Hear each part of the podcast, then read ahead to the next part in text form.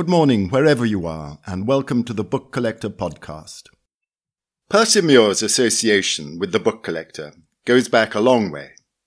Indirectly, as far back as the 1930s, when he met and began to advise Ian Fleming on his book collection.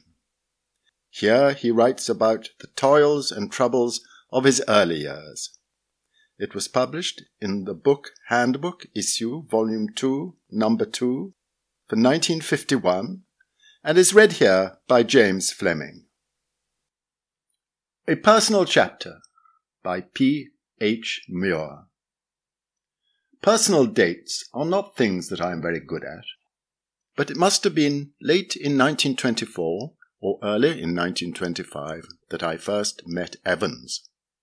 I had recently opened a small bookshop at the northern end of Davies Street, some 200 yards south of Oxford Street, and he came in one day to look around. There was little enough to interest him, but as a good bookseller always does, he paid his footing. We began to talk. There is no one who can gossip to such good purpose as your antiquarian bookseller, and the talk is always shop. We were both newcomers to the book trade. We had both come into it from outside comparatively late in life, although Evans was a good twenty years older than I. I had a year or two start of him in actual experience, but against that, my knowledge of the insides of books was to his as a grain of sand to the seashore. He was a small man, short and spare of figure. His hair was already thin and grey when I met him, and although his name was Welsh, his accent and temperament were strongly Irish.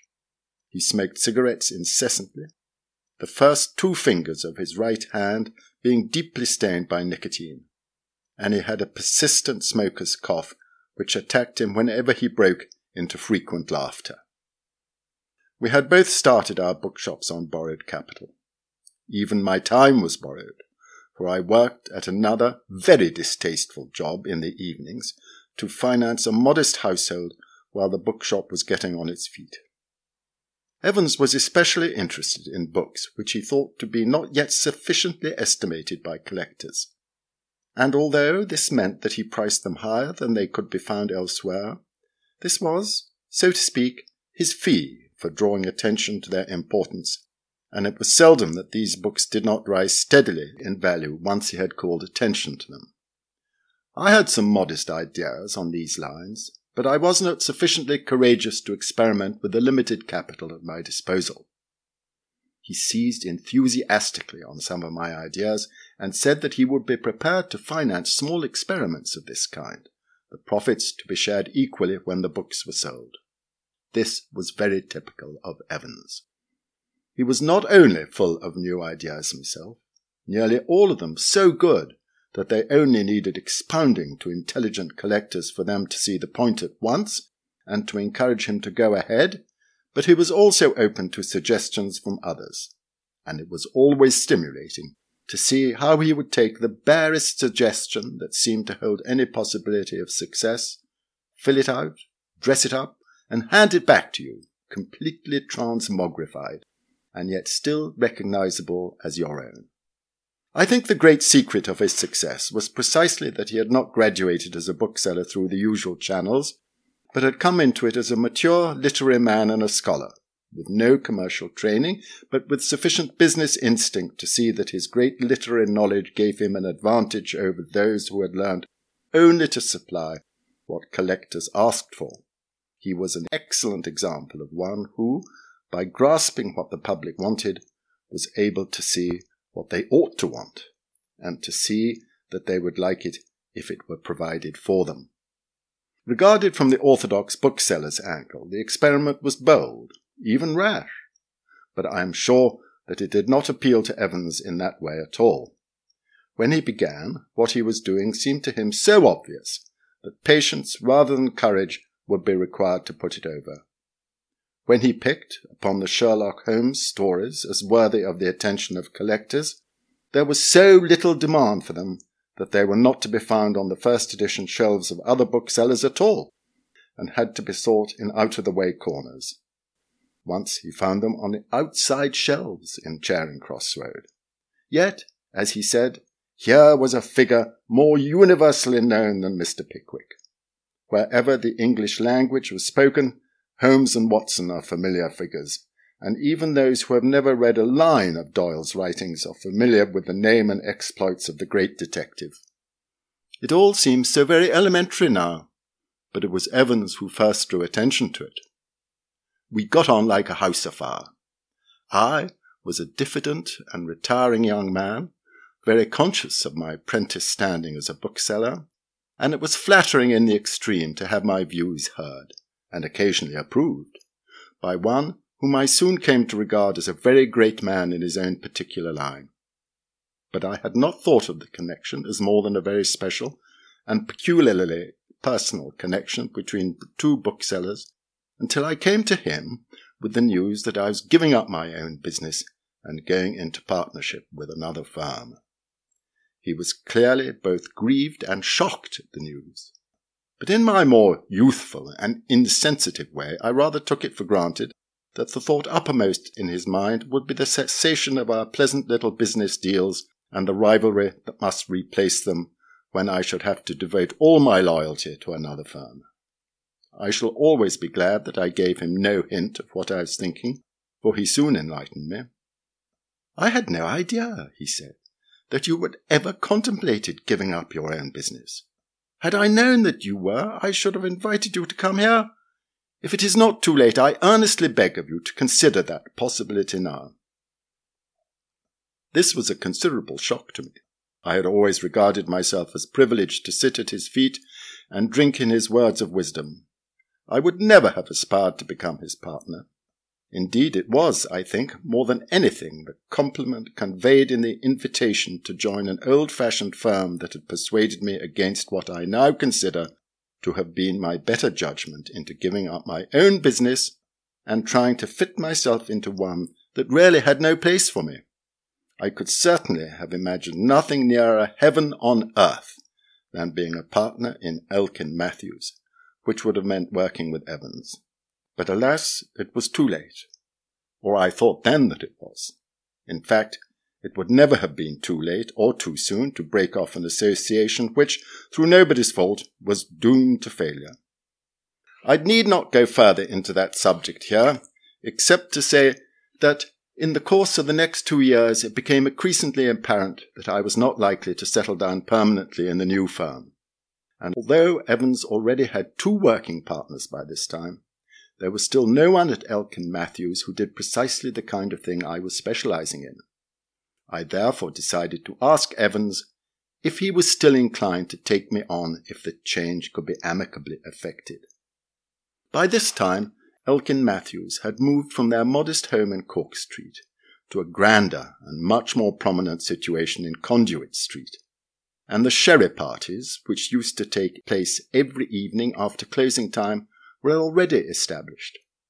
I rang Evans up one morning and said that I particularly wanted to see him after closing time, and he said to come along. Later the same morning, I was myself rung up by a bookseller with whom I was very friendly, who invited me to lunch to discuss a personal problem. I went, and my feelings may be imagined when he told me that Elkin Mathews had offered him a partnership. And as I had had experience both as an individual bookseller and as a partner in a big firm, he would welcome my advice. I ought to add that this bookseller's business ran on very similar lines to my own. He went on expounding the alternative possibilities as he saw them, and I let him talk, for the depths of my own mortification were such that I might have wept if I had tried to speak. To learn, just as I was on the point of exchanging purgatory for paradise, that the doors had been flung open to welcome another, and must therefore be closed against me, was almost more than I could bear. At last he asked me the direct question What would I advise him to do? I at once saw that the situation was even more difficult than I had realized for I could neither advise him disinterestedly, nor did I feel that I could disclose this fact to him. I therefore said what was true as far as it went, that if I had my time over again, I would never exchange independence for a partnership, however attractive it might appear. I added, as I felt bound in justice to do, that I did consider the prospect before him much more attractive than mine had turned out to be, and that, had I gone to Elkin Mathews when I originally gave up my own business, I was sure that I could have been infinitely happier and more successful than I felt now. There was no more that I could say, and when I met Evans that evening, I had to fake up some excuse for a meeting that was normally open to me without any special reason, for I was still a frequent visitor. Some months passed, with my own situation becoming more intolerable every day, and with no news of the suggested merger. Then I was offered the opportunity to work on the continent for some years, with a view eventually to opening in London a branch of the business I was to join. The prospect of leaving England did not attract me very strongly, but the proposition was a good one, and my knowledge and experience would have been broadened by it very considerably.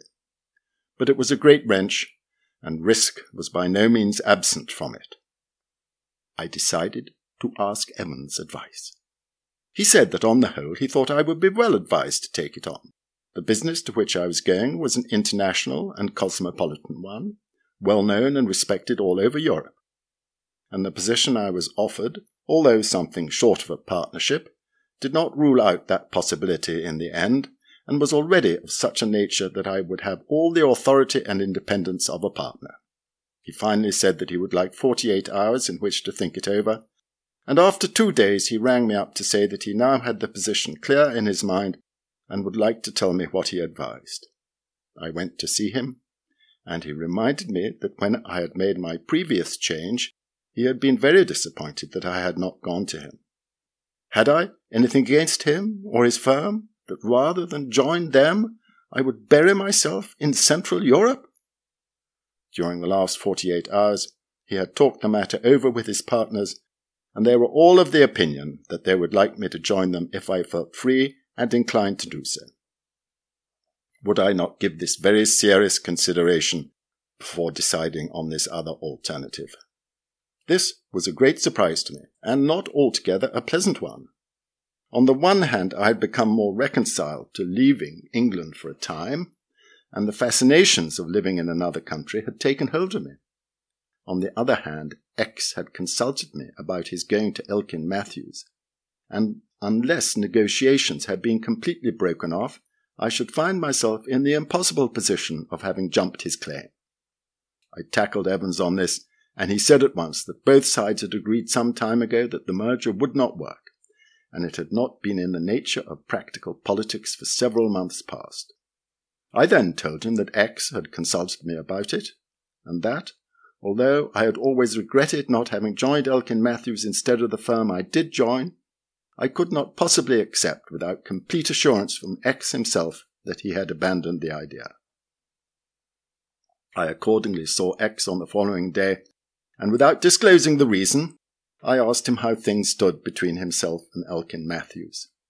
He said that he had not been able to come to terms with them, and the more he had thought about it since, the more convinced he was that he had done better to stay where he was. This left the way perfectly clear, and I went straight to Evans and told him how delighted I was. It would be difficult to conceive a less auspicious moment for the taking on of a new partner by a firm of antiquarian booksellers than the moment at which Elkin Mathews accepted me. True, the senior partners of my old firm hardly concealed their delight that I was going, and immediately offered to dispense with any period of notice and to waive the clause which would have prohibited me from similar activities so near at hand. My new partners were equally pleased that I could come sooner than expected, whereas I, of course, was tickled to death. But it was January 1930. The gloom of the stock exchange crash in London and New York was already settling down heavily on the book trade, and optimism as to its short duration was vanishing, if it had not already vanished completely. My new firm was just on the point of issuing the most expensive and ambitious catalogue it had yet attempted, and all the signs were that it would be a major flop. This was not quite justified by experience, but it very soon became apparent that while all the Ana, the curiosities, and the later editions would be swallowed eagerly by the libraries, Croesus was drawing in his horns drastically, and most of the major items that make a catalogue a success would remain on the shelves. Evans and I had a little heart to heart talk before I actually began work. He told me to consider myself a completely independent figure, that, while advice and consultation were always available if I wanted them, and while major changes of policy were always decided in common, I was a perfectly free agent and there would be no interference whatever with either buying or selling activities of mine. I took this with a grain of salt at the time. I had graduated in a different school. But I subsequently found that was quite literally and absolutely the rule of the firm. He also asked me if I knew that he was an ordained clergyman of the Church of England. This I did know, for he had officiated at the wedding of one of the partners and at the baptism of two of the children of another. He said he would like to assure me of his complete broad mindedness. The only thing he would not stand for was jokes about the Virgin Mary, to which I solemnly replied that I was not in the habit of making any. I do not exaggerate in the least when I say that the new regime was a complete revelation to me. Indeed, with the rather rigorous experience of the last few years very strongly in my mind, I was sometimes mildly surprised at the easy-going methods of the partners. Evans, it was true, always arrived at a reasonable hour in the mornings, even on Saturday mornings.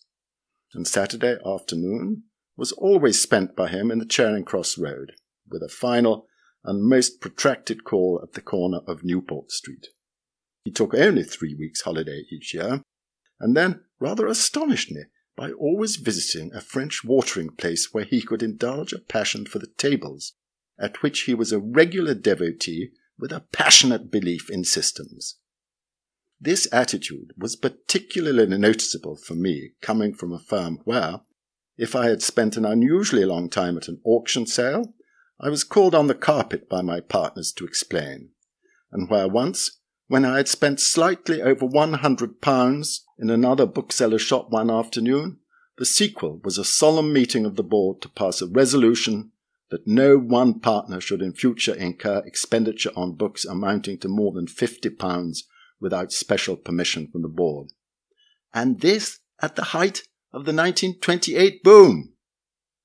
The truth was, of course, that all of us at Elkin Mathews were recruited not merely from non bookselling, but largely from non business circles.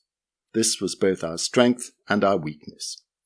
Evans, after a short experience as a curate, had become a journalist, assistant editor of The Nation under H. W. Massingham, editor of Everyman, and for many years the writer of Penguin's column in The Observer, whence he derived his nickname, taken originally from his having translated Anatole France's Penguin Island into English. At the time of which I write, he was gestating his great work on Warburton, and soon began to spend half his day at the British Museum. Trinity College Dublin gave him an honorary doctorate of literature for the book, whereupon Bob Gathorne Hardy told him not to get above himself, for there were other doctors in the book trade, including Dr. Gabriel Wells and Dr. Jacob Schwartz. Eddie Gathorne Hardy had not previously engaged in any form of what is now called gainful occupation. He had devoted a keen intelligence and a remarkable memory to the collecting of a very fine library, on the proceeds of which he had lived for several years when it came to selling it. Worthington had spent some time in the family brewery and had graduated to Elkin Matthews by the disastrous experiment of buying a large book business in Birmingham, in which he gradually lost all interest as well as all the money he had invested in it. His passion was the Romantic period, with especial leanings towards Sir Walter Scott, on whose bibliography he produced a work so opaque with scholarship that it killed the collecting of Scott stone dead.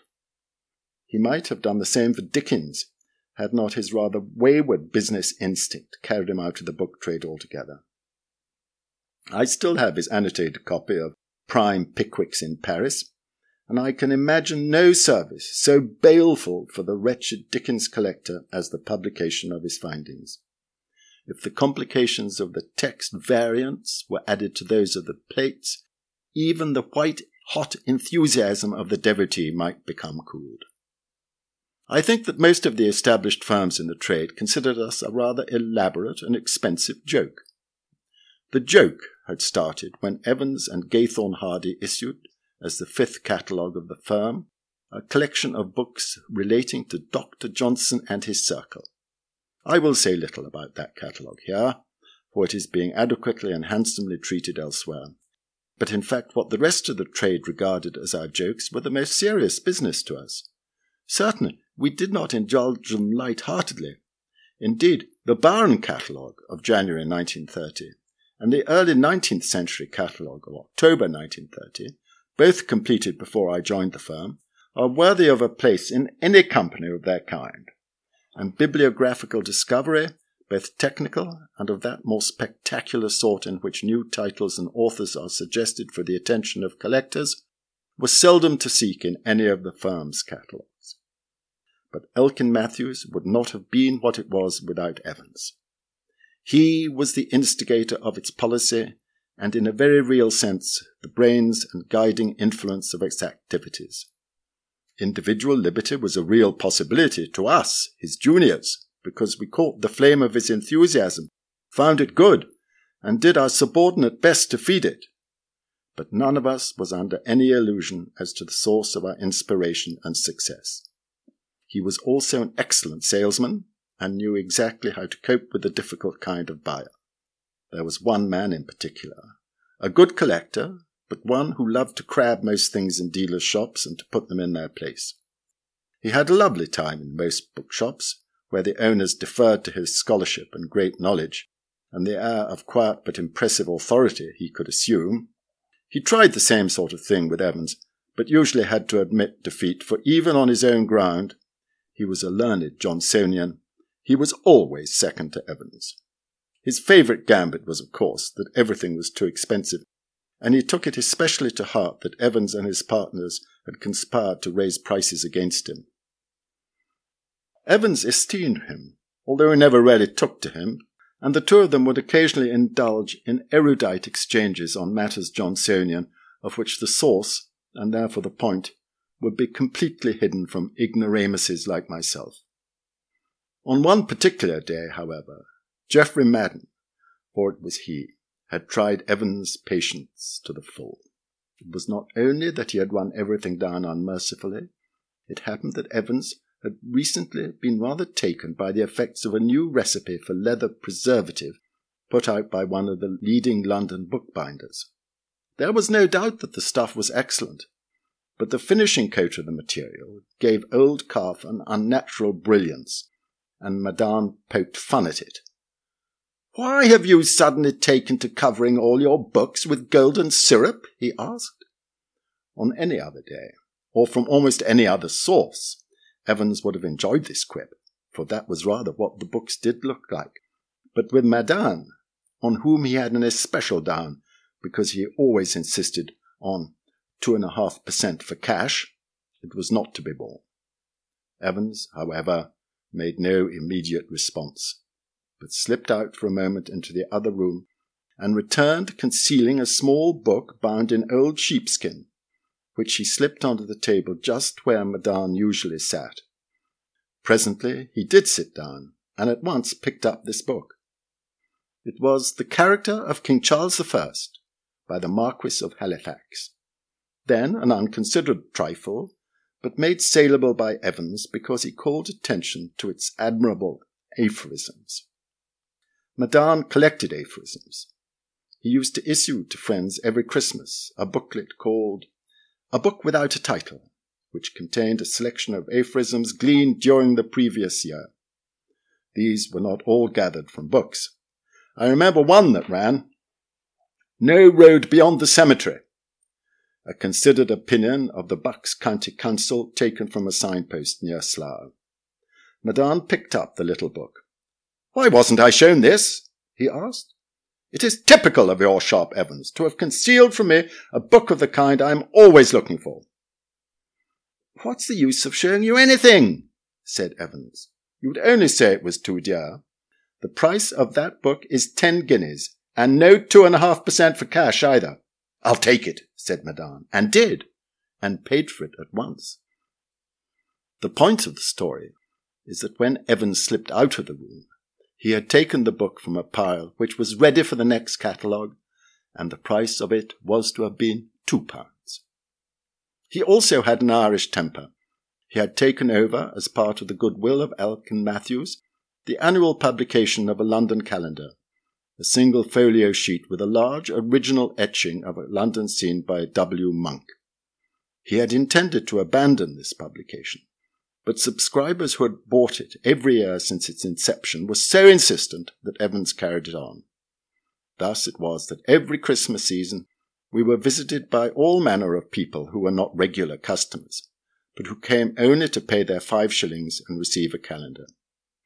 Evans was not often seen in the shop, and when he was, he usually dodged these people if he could. But sometimes he was caught, and once I saw him compelled to serve a man with one of the calendars.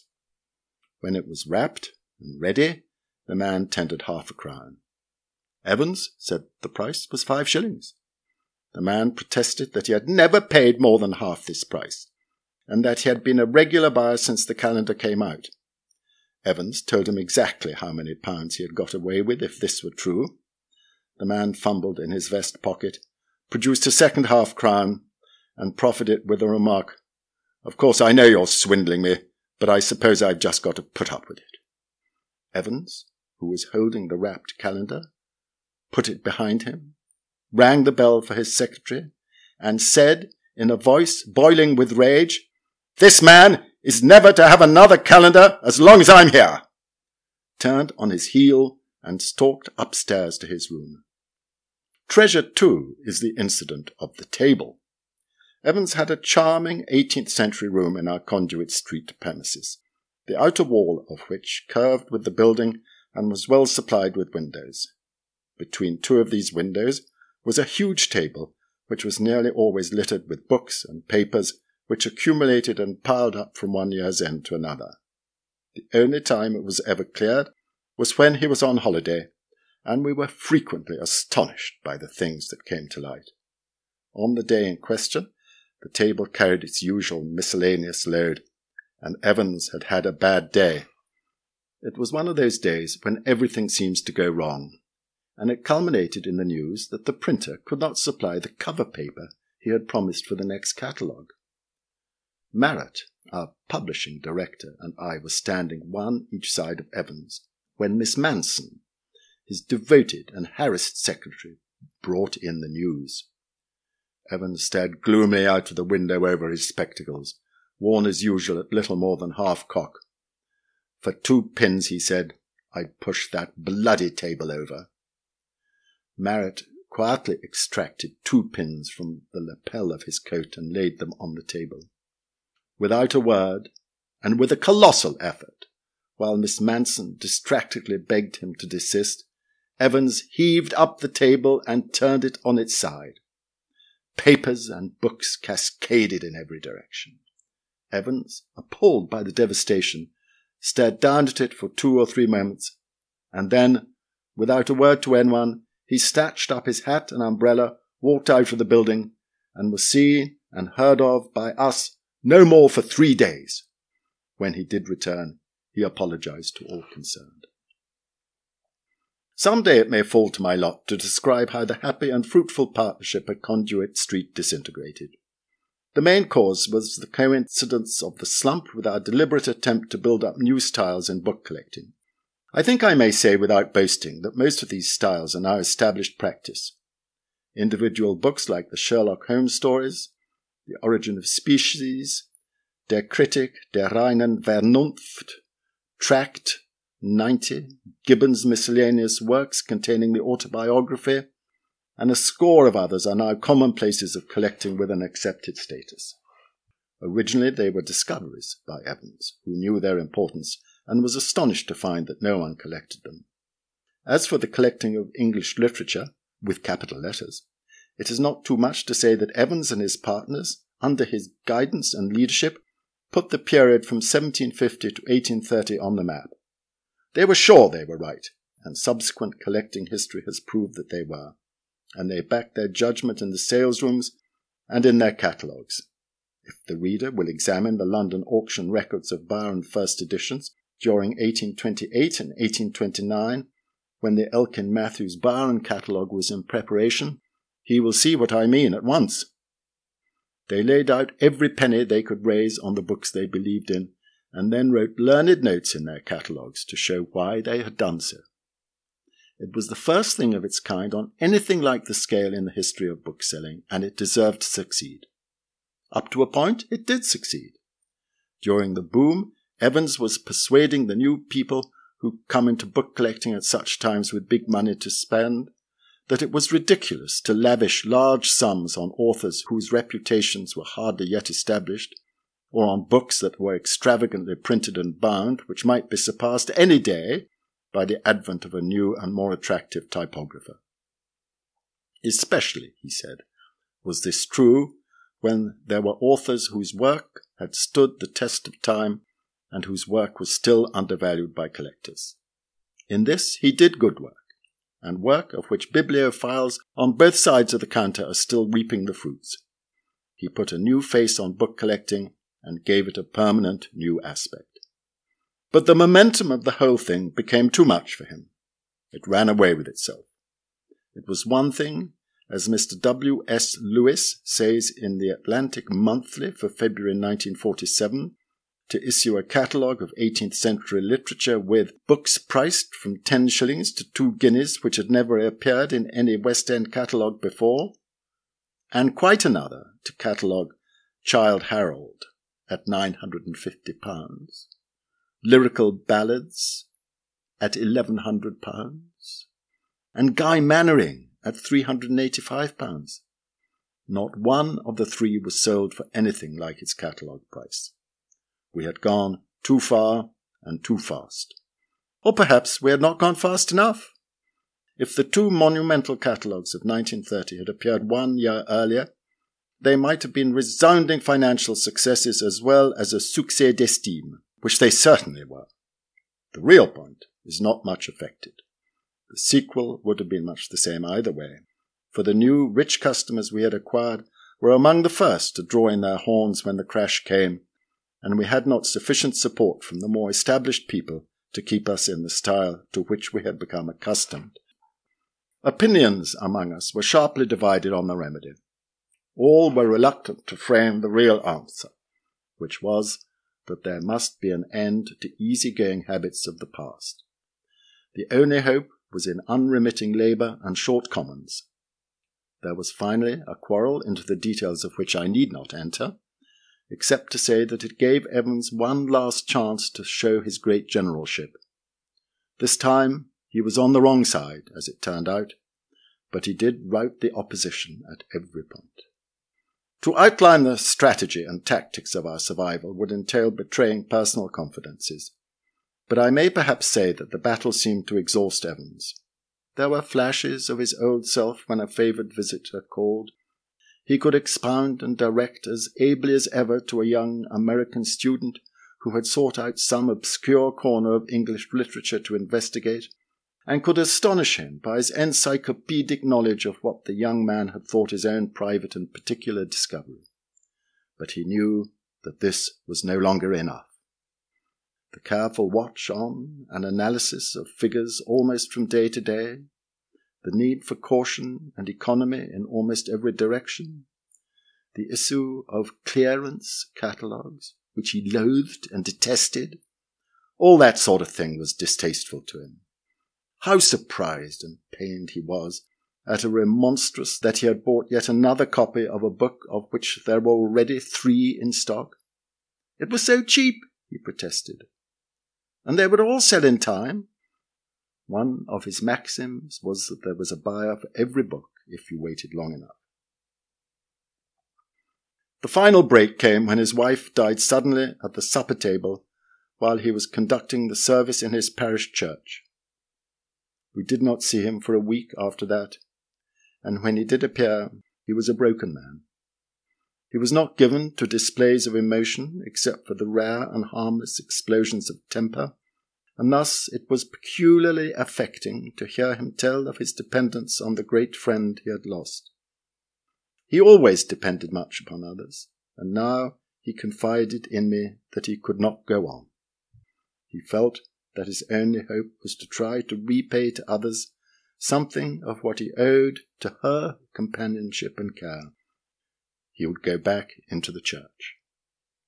He had some influence with the dignitaries of his church, but it was insufficient to persuade them to give him a parish in a poverty stricken urban area.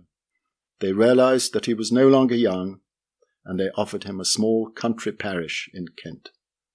Much to my disappointment, he had turned down with indignation what would have suited him admirably a chaplaincy to the Dame de Sark, a remnant of feudalism in which his antiquarian tastes might have blossomed. His cure was small and ill paid, and like so many rural benefices was encumbered with an enormous and expensive rectory. On one of the few occasions upon which I saw him after his retirement, he explained with a flash of the old twinkle that the original rectory had been exactly duplicated on one side by a former incumbent who had fallen out irreconcilably with his wife, but could not, of course, turn her out. She had lived in one of the two houses, and her spouse in another. Now poor Evans had to support both houses, and of course the ecclesiastical commissioners considered it beneath the dignity of the church to permit any part of the double residence to be let off.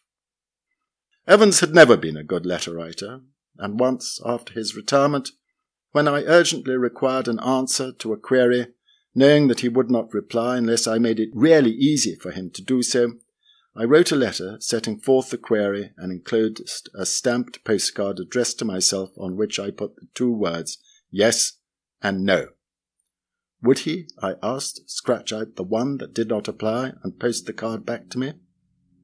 He posted the card all right, but omitted to scratch out either word. Eventually, after a brief period in London, where I heard of him but never saw him, he was sent to another rural parish near Ipswich.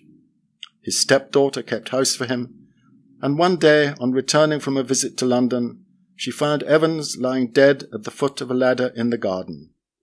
Apparently, he had been trying to move it, and the effort had overtaxed his heart.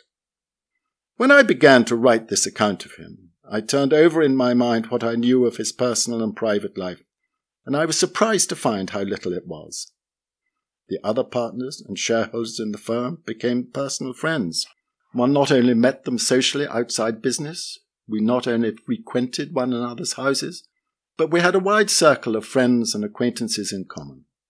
Evans was the exception. I never went to his house, nor he to mine. Only very rarely did one meet anyone who knew him well, and when one did, it was usually someone whom one knew only very slightly oneself. He was, of course, a good deal older than the rest of us, and his circle had been formed largely in quarters remote from Mayfair, whether bibliopolic or social. So far as we were concerned, in fact, except for business contacts, he kept himself to himself, and his rare incursions into our private lives were on those special occasions when his ecclesiastical functions were involved. I must confess that I should hardly have felt really married if Evans had officiated, and the efficacy of baptism would have been even more doubtful to me than it is if Evans had baptized either of my children. That was merely another evidence of the fact that one knew so little of him privately, one always thought of him at his desk or in a bookshop. I cannot even recollect his once attending an auction sale. Nevertheless, when he died, although I had not seen him and had heard of him only indirectly and casually for several years, I felt a great sense of personal loss, and I realized, perhaps for the first time in full, the extent of the affection and respect in which I had always held him. That was James Fleming reading Percy Muir's A Personal Chapter and has been brought to your armchair free of charge by the book collector. Why not check out our great collectors playlist for more podcasts featuring the biggest names in book collecting and bibliography? Visit thebookcollector.co.uk. today.